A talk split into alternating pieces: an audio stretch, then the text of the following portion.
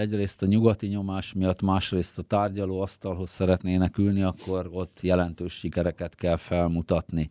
Én 20%-nál nem látok többet ebben az offenzívában, főleg a légvédelem, a, az elégtelen légierő az ukrán részről, és a kevés nyugati technika miatt. A, mind a két fél egy-egy nagyobb hadműveletre még képes. Az oroszok a Wagnerrel, a légidesszanttal folytatják ezt a felőrlő műveletet, ami nekik kedvez. Az ukránoknak van egy lehetőségük ezzel a hadtestnyi erővel egy nagyobb területet visszaszerezni, viszont utána ténylegesen nincs már más szállítás. Folyamatosan frissülő tartalmainkért iratkozzanak fel a csatornánkra. Kezdünk! Tiszteltek köszöntöm a kedves hallgatókat, nézőket, ez a Mandiner világrend című műsora, Maráci Tamás vagyok, a Mandiner újságírója. Ezen a héten pedig a tavaszi ukrán ellentámadásról beszélünk majd. Ha egyáltalán ez elindult-e, ha elindult, akkor milyen módon történik, és ha nem indult el, akkor pedig mi várható a következő hetekben, hónapokban. Az elemzőnk pedig, aki itt van velünk ma reggel a stúdióban, Rensperger István ezredes, a Nemzeti Közszolgálati Egyetem Katonai Nemzetbiztonsági Tanszékének vezetője. Jó reggelt, köszönöm szépen, hogy bejött hozzánk. Jó reggelt, köszöntöm a nézőket is. Ö, vágjunk bele akkor a közepébe. Ugye itt két napja Herszont valószínűsítik. Több elemző mondja, hogy ami most Herszonnál a, a hídfőállás tö, környékén történik, az már az ellentámadásnak a, a kezdőpontja. Így van-e, így látja ezt a helyzetet? Mit olvasott ezzel kapcsolatban az elmúlt két napban? Én azt gondolom, hogy a Herszon körüli átkelés a folyón az egy különleges katonai műveletnek egy része volt nem mondanám, hogy ebből az irányból fog megindulni a fő támadás, bár egyre több olyan információ van, hogy erőszakos folyóátkelést gyakorolnak, hiszen rengeteg BMP-1 és BMP-2-es típusú harcjárműbe van az ukrán haderőnek, de azt lehet inkább valószínűsíteni, hogy inkább az Aporozsia irányban, Melitopul, Mariupol irányában lehet egyik fajta, a másik pedig a, a Luanszki irányban esetleg egy elterelő művelet. Tehát több változat van, de én azt gondolom, az ukránok nem fognak egy olyan forgatókönyvet követni, ami az orosz érában bevált, hogy hadosztályok, hadtest erőkkel megindulnának bizonyos irányokba, főbb irányokba támadást fognak indítani, biztos, hogy lesznek ennek előkészületei. Egyrészt ugye a, a HIMARS sorozatvetők 70 kilométeres hatótávolságig, ugyanúgy, ahogy a Harkivi és a Herszoni offenzívánál pusztítani fogják az orosz főleg lőszerlerakatokat és vezetési pontokat. A különleges műveleti erők mélyen 40-60 kilométeres mélységben szintén ben lesznek az orosz részeken, hiszen főleg Melitopul környékén fognak előkészíteni különböző rajtaütéseket, diverzáns akciókat. Lesznek a légierővel kisebb csapások párokban, illetve néhány helikopterrel, ami még rendelkezésre áll az ukránoknak. A továbbiakban azt lehet mondani, hogy az A változatban a legvalószínűbb változat ez a Melitopul irányába a 12 felkészített dandárral egy támadó műveletnek a elindítása. Ez 6-8-10 nap alatt elég mélyen betörhet az orosz védelembe, viszont van egy hátránya, hogy mind a két oldalról, a Donetszki és a Krimi irányból is egy zsákban lesznek ezek a betörő csapatok. A másik esetleges irány lehet a Mariupol irányába, hogy mindenképp ketté válasszák az orosz erőket. Az oroszok nyilván készülnek erre, több védelmi vonalat építettek ki, például már északon orosz területeken is védővonalak vannak a Belgorod megyében, illetve ezeken a területeken. A legnagyobb valószínűséggel ők is arra készülnek, hogy ez az Aporozsia irányban, irányból Melitopul, Mariupol irányba. Itt két védelmi rendszert építettek már ki, ebbe vannak harckocsi árkok, különböző prizmák, úgynevezett harckocsi akasztók, ezek mögött aknamezők, és utána a gyalogságnak ugye különböző állások. A Krimet is nagyon féltik az oroszok, hiszen stratégiailag fontos nekik. Itt már négy védővonalat készítettek el. Úgy köszönöm szépen, fel is vázolta itt a nagy... A Harkivot talán kifelejtettük, ott ugye ez volt a, a tavaly nyári meglepetés ellentámadásnak a főcsapás vonala. Ez esélytelen, hogy északról megint meglepetést okoznak? Tehát az oroszok ott már nem számítanak akkor ezek szerint tovább előre. Én azt gondolom, lesz az északi régióban is Kreminánál vagy Harkiv után egyfajta elterelő támadás, és a főcsapást utána fogják megindítani az ukránok. Tehát nem egy nagy főcsapás lesz, hanem több kisebb, összehangolt több kisebb, támadás. És akkor ezek majd összeállnak, hiszen ugye a, a nyugati doktrinák azt mondják, hogy általában a harcászati sikerek tevődnek össze stratégiai sikerré, tehát azok az eszközök, ugye ehhez ugye egyrészt a talajnak a feltételei meg kell, hogy változzanak. A lőszer utánpótlás nagyon-nagyon fontos az ukránoknak egy ilyen támadó műveletben. A harmadik pedig a kiképzettség. Ugye a Leopard 2 A4-re, A5-re, A6-osra megkapták a kiképzést, ezek ugye 4-5 hetes kiképzések voltak a brit harckocsira, a Challengerre megkapták a kiképzést, az M1 Abrams az még most kezdődik majd. Tehát az ez a, a három, bocsánat, meg ez a három tényező akkor nagyjából most tavaszra, hát most már tavasz végén igen, vagyunk lassan, össze is áll, kell nem? egy kicsi, hiszen az, hogy kapott valaki egy öt hetest kiképzést egy harckocsira, az azt jelenti, hogy a kezelő személyzet jól tud együtt dolgozni, tehát a vezető, töltőkezelő, irányzó és a parancsnok, de meg kell tanulniuk szakaszba mozogni, századba, ahol 14 harckocsi van, vagy zászlóajba, amiben 44 de nem sok idő van várakozni, ugye? Mert ugye a tavaszi nem. esőzések lezajlottak, a, a föld felszáradt, tehát Igen. most a szárazföldi előre nyomulásra megvannak az időjárási ö, körülmények, megvannak nagyjából a nyugati hadfelszerelés, abból soha nem elég nyilvánvalóan, de Igen. már jöttek, kiképzés már megtörtént nagyjából, tehát, és van egy nyugati nyomás is, ugye van egy elvárás, hogy ezért van eredményt Igen. kell produkálni, és nincs hova várniuk az ukránoknak. Hát ugye azt mondom, a talajviszonyok az az egyik a legmeghatározóbb, a másik az, hogy a beérkező közel 900 harckocsit ajánlottak fel az elmúlt időszakban Ukrajnának. Ezek javarésze megérkezett, ezekből körülbelül 150-160 lesz modern, a többi még úton van, vagy később érkezik be. Tehát ezek lehetnek a fő csapást jelölő irányok, hiszen ezek a harckocsik legalább két és fél-három harckocsit, ellenséges orosz harckocsit ki tudnak lőni. Tehát ezeknek a a harci hatékonysági együtthatója, így mondja a szaknyelv, ez is, iszonyú magas, tehát három ellenséges harckocsi megsemmisítésére képes.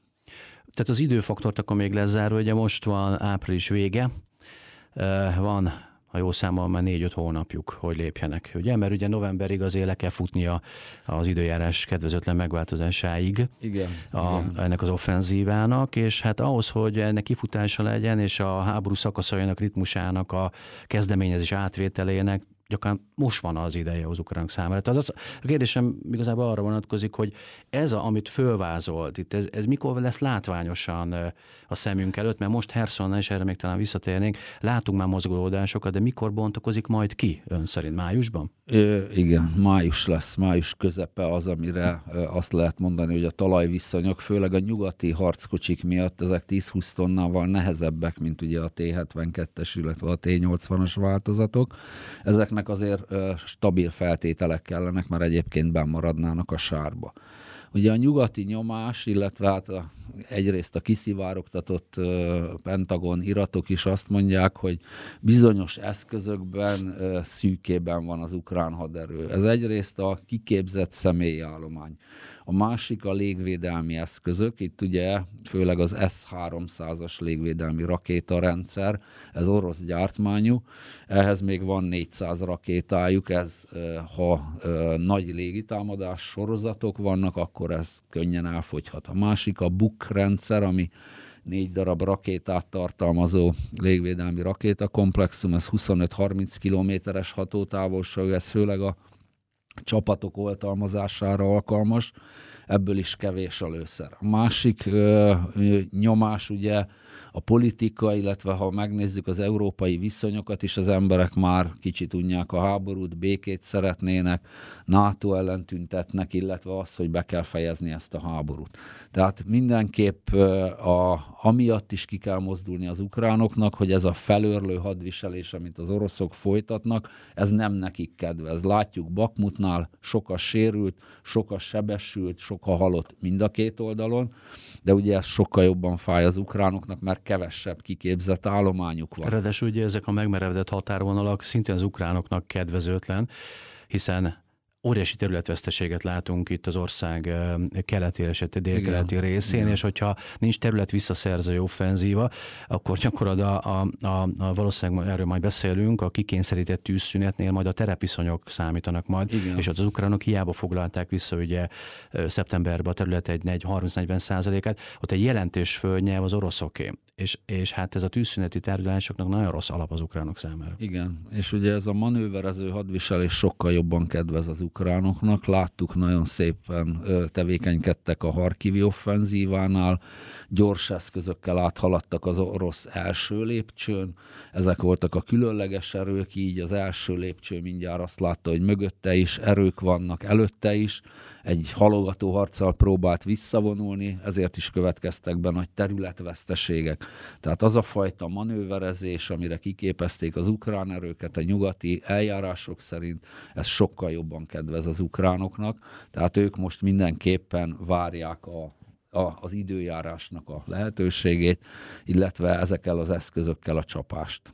A hosszú távú hadviselés nyilvánvalóan az oroszoknak kell, de ez minden szakértő ebben egyetért, gondolom ön is, talán a Igen. hónap ezelőtt ebben a műsorban is elmondta ezt. Tehát az ukránoknak a rövid távon kell ezt a háborút eldönteni, mert hogyha várnak és elhúzódik a háború, az a mennyiségi fölény miatt az oroszoknak fog kedvezni. Ez egy tényszerű megállapítás, Igen. ugye? De azt is látni kell, hogy ezzel az erővel, az a 40 ezer fő, amit létrehoztak egy csapás, hatásmérő, hadtest nagyságú erő, egy hadműveleti sikert lehet elérni. Tehát ezzel, mivel az oroszok is készülnek, védőállások vannak, illetve az orosz légierőt még nem sikerült ö, teljesen tönkretennie az ukrán légvédelemnek, ezek hátráltató tényezői. A meglepetés, a, a, a lehetőségek viszont az ukránoknak kedveznek, de ezzel is egy közel 100 km széles arcvonalon tud megindítani egy támadást több irányba, és Melitopulig, illetve az Azovi tengerig elérhetnek, tehát nagy sikert lehet alatni vele, de ez még nem azt jelenti, hogy a teljes területről ki tudják űzni az orosz erőket. Tehát akkor ki is mondta, tehát a nagy stratégiai cél az azovi tengeri való kijárat lenne, ugye ebben a nagy hadjáratban, akárhol is lesznek a súlypontok, az igazi cél, akkor Melitupolnál elérni az azovi tengert dél-kelet, dél, dél-kelet irányba, és utána el választani a Herszoni beszögelésben a, a félsziget, Krimi félsziget északi részén való szárazföldi átjárót az oroszoknak, és az orosz területeket. Igen, és, és utána ebbe a Katonba beszorulnának az oroszok, ez lenne a stratégia. Hát ugye a Krimbe és a fölötte levő Herszoni területnek a ellátása, akkor innen már csak egy irányból a Kercsi hídon valósulhatna meg, amivel már volt egy támadás. Nyilván a nagyobb stratégiai fegyvereket, mint amit a britektől kaptak, a Strom Shadow nevű 250 kilométeres hatótávolságú rakétákat, ekkor fogják bevetni, és akkor ugyanabba a helyzetbe kerülnek a Krimfélsziget fölött az oroszok, hogy nincs ellátásuk, ugyanúgy ki kell vonulni, vagy fel kell adni területeket, mint a Herszoni részen.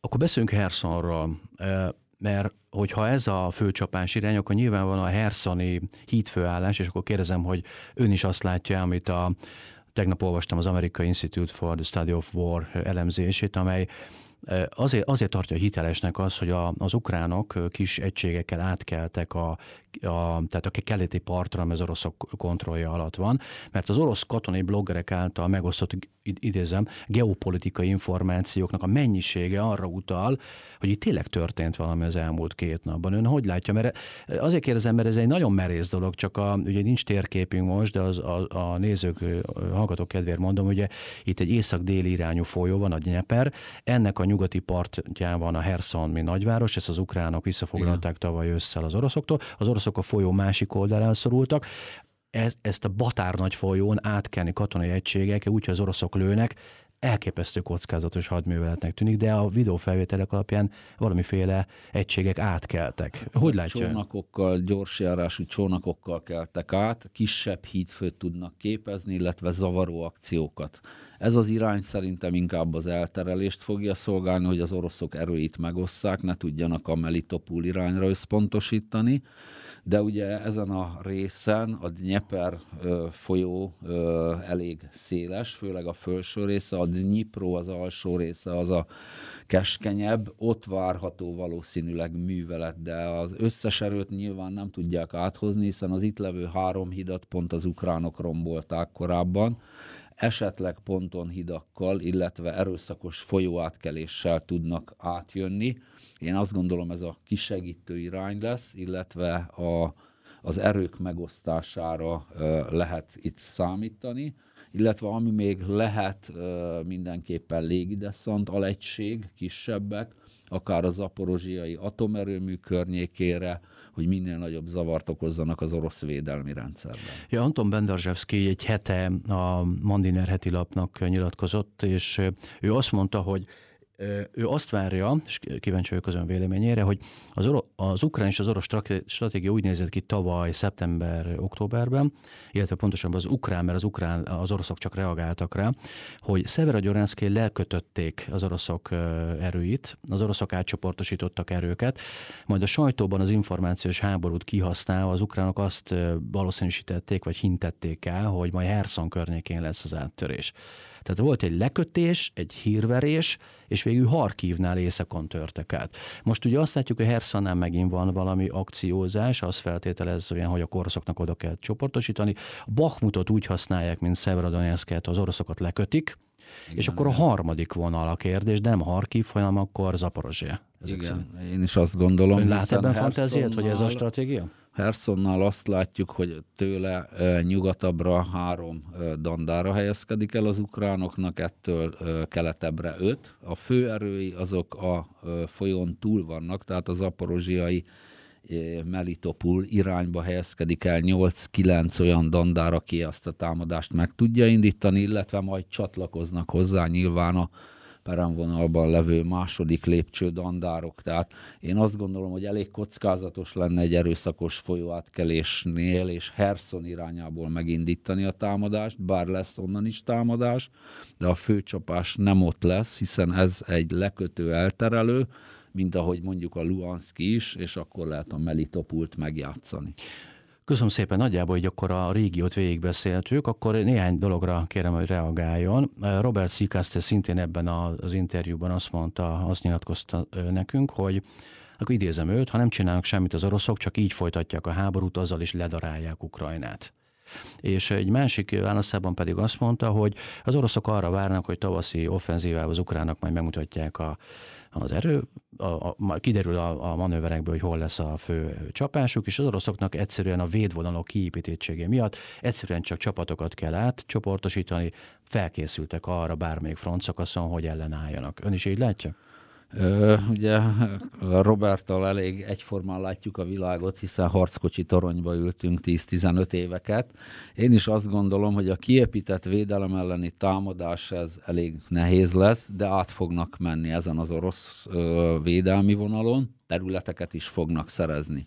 Viszont azt látjuk, hogy egy ideje a légierő és a rakétacsapásokat visszafogták az oroszok, tehát nyilván arra fogják ö, tartani, hogy amikor 8 dandár megindul, gondoljunk el, 50-60 kilométeres menetoszlopokat, amik megindulnak a frontvonal felé, és támadó műveletre készülnek, hogy ezeket támadják.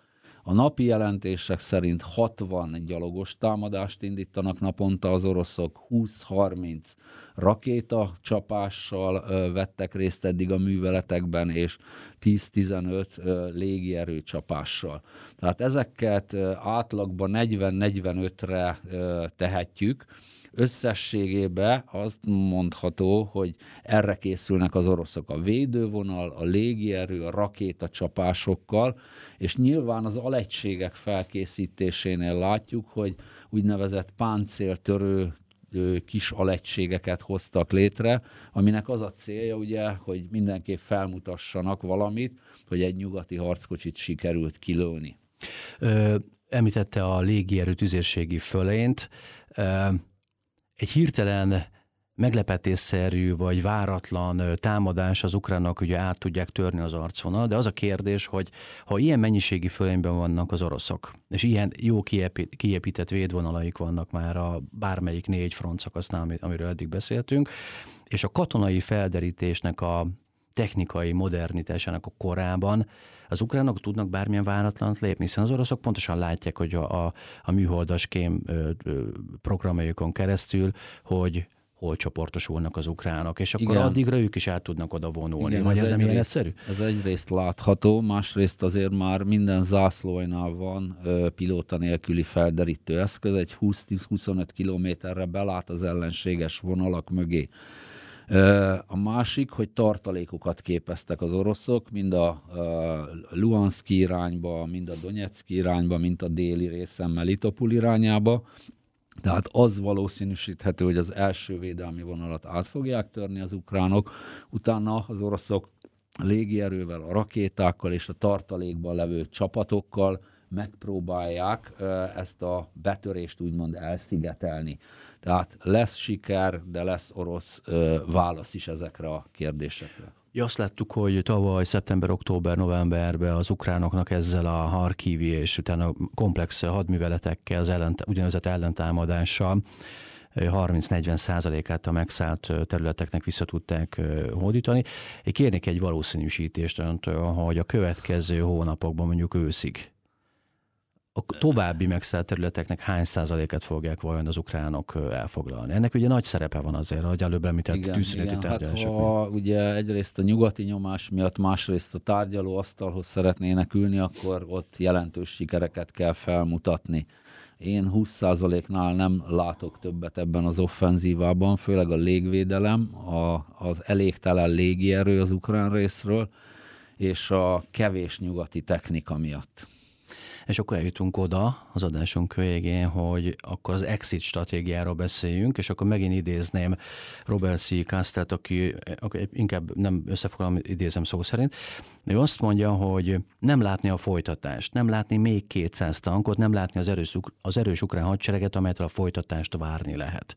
Tehát ő azt mondja, hogy ha lesz is pozitív forgatókönyv esetén egy ilyen 20%-os terület visszaszerző manőver, ami sikernek könyvelhető el, de mi lesz utána?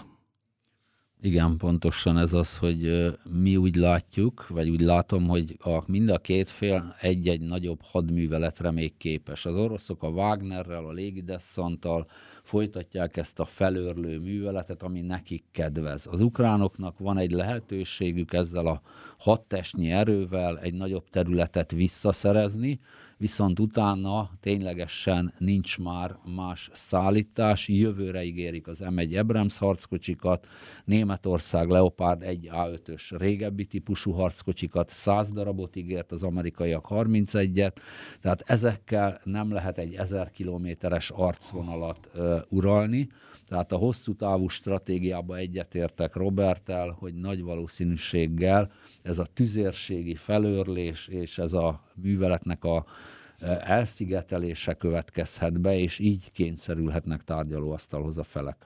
Ugye a nyugati tartalékok, amelyet az ukránoknak szánnak, azok is végesek, az oroszok mennyiségi fölénye pedig úgy tűnik, hogy meghatározó, tehát hosszú távú hadviselés nekik kell, ezt sokszor elmondtuk, és hát emiatt, a tényező miatt lesz egy turning point, egy, egy olyan, olyan, olyan fordulópont, amikor a nyugatnak majd ennek az ellentámadásnak a végén és a sikerét, illetve a sikertelenségét látva kell egy taktikai és stratégiai döntést hozni, hogy meddig finanszírozzuk Ukrajnát. Illetőleg mi lehet az a pont, ahol ezt a háborút ki lehet hozni még úgy, hogy, hogy, hogy egy tűzszüneti egyezménybe a felek esetleg meg tudnak egyezni. Ő mit valószínűsít? Tehát a nyugat ősszel azt fogja mondani az ukránoknak, hogy tűzszüneti egyezményt kell kötnötök az oroszokkal? Én azt gondolom, hogy eddig közel 140 milliárd dollárt ö, tolt a nyugat, ö, főleg Amerika 80 milliárdot ebbe a ö, történetbe. Én azt gondolom, hogy az amerikai pénzügyminiszter nem véletlenül járt Kievben, nem végtelen ez a történet. Valószínűleg mind a két féllel el kell hitetni, hogy valójában nyertes, hiszen területeket foglalt el, ahol oroszok vannak. Oroszország, Ukrajna pedig nagyon sikeresen megvédte magát, az államiságát. Előbb-utóbb a nyugat rá fogja kényszeríteni szerintem Ukrajnát a tárgyalóasztalhoz. Ott lehet még sikereket elérni, főleg ha ez a művelet sikeres lesz, hogy hogy valósul meg a Krim vízellátása, mi lesz a ott levő orosz csapatoknak a helyzete, logisztikai ellátása, illetve nagy kérdés, hogy a Donetszki részen meg tudják-e tartani emellett a támadó művelet mellett a túlsúlyban levő oroszokat. Ugye itt a nagy kérdés, a háborúnak a nagy tétje, ez talán nem is az, hogy most egyes városok orosz vagy ukrán kézre kerülnek, hanem az, hogy a, a, mind a, két, a NATO és az Oroszország is pontosan tudja, hogy itt egy olyan ö, hatalmas sztyeppe, olyan területről van szó, amely egy ilyen pufferzónaként működik. A NATO-nak az a tét, hogy kiebb tudja tolni kelet fel, oroszoknak pedig az, hogy nyugatra mennyire tudja ezt a, a zónát eltolni. Amit már szétlőttek, és valószínűleg ugye a Donbass esetében például már nem, ez nem feltétlenül emberi életre való alkalmas terület lesz, hanem egy, egy katonai célú, stratégiai terület. E, hogy látja, hogy ebben a kötélhúzásban bejön majd az oroszok számítása, sikerült-e ezt a kelet-ukrajnai területet egy ilyen orosz zónává alakítani, és az ukránoknak nem lesz esély ezt keletebbre tolni.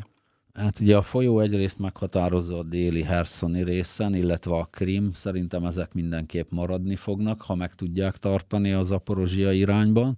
A Donetsk-Luhanszki rész az tényleg, ami korábban a jelentős GDP-ét adta Ukrajnának, ezt tönkretették, szétlőték, itt nem tudnám megfogalmazni, hogy mi a katonai győzelem, hogy hol húzódik az arcvonal a lakosságnak a meggyőzése és a lakosság megtartása, hiszen itt most gondoljunk bele egy ukrán nyugati szemléletű világ és egy orosz keleti ortodox világ között kell választani az ott levő lakosságnak, aki tud nyilván jelentős számban az elhagyta ezeket a területeket, hiszen 8 millió ember jött el nyugatra, és 5 millió Ukrajnán belül is helyszínt váltott, tehát iszonyú nagy a népességvándorlás.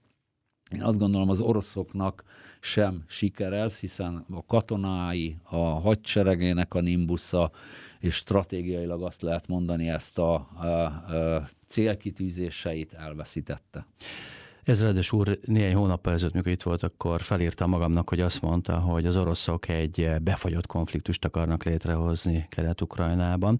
Most eltett két hónap, és nagyon azt látjuk, hogy lesz egy ukrán ellentámadás, de a végső kimenete a dolgoknak az nagyon a feletendál, amit néhány hónappal ezelőtt ön mondott. Fentartja ezt a véleményét? Igen, fenntartom, lesz egy, egy vonal, mint korábban 14-ben a Donetsk és a Luhanszki részen, egy tűzszüneti vonal, de nyugalom nem lesz, hiszen majd speciális erőkkel, különleges erőkkel, tüzérséggel, a felek nyilván, mind ahogy korábban is, minden napon 30-40 alkalommal megsértették a tűzszünetet, nem hoz nyugalmat ez a helyzet, viszont Ukrajna hosszú távú stratégiája az euróatlanti integráció és a NATO csatlakozást ezzel fékezni tudja Oroszország. Ezredes úr, köszönöm szépen az elemzését. Most ugye eddig jutottunk, ezekben a napokban ezt látjuk, és akkor visszavárjuk mondjuk egy hónap múlva, és akkor meglátjuk, hogy a májusi, az ön által prognosztizált májusi offenzíva hogyan fut ki. Köszönöm szépen a beszélgetést. Köszönöm szépen. Resperger István ezredest hallották, láthatták a kedves hallgatók, nézők. Ez volt a Mandiner világrende heti adása, jövő héten folytatjuk. Viszontlátásra, viszont hallásra. Ha tetszett a videónk, iratkozzanak fel a csatornánkra, és kövessék a Mandinert minden lehetséges fórumon.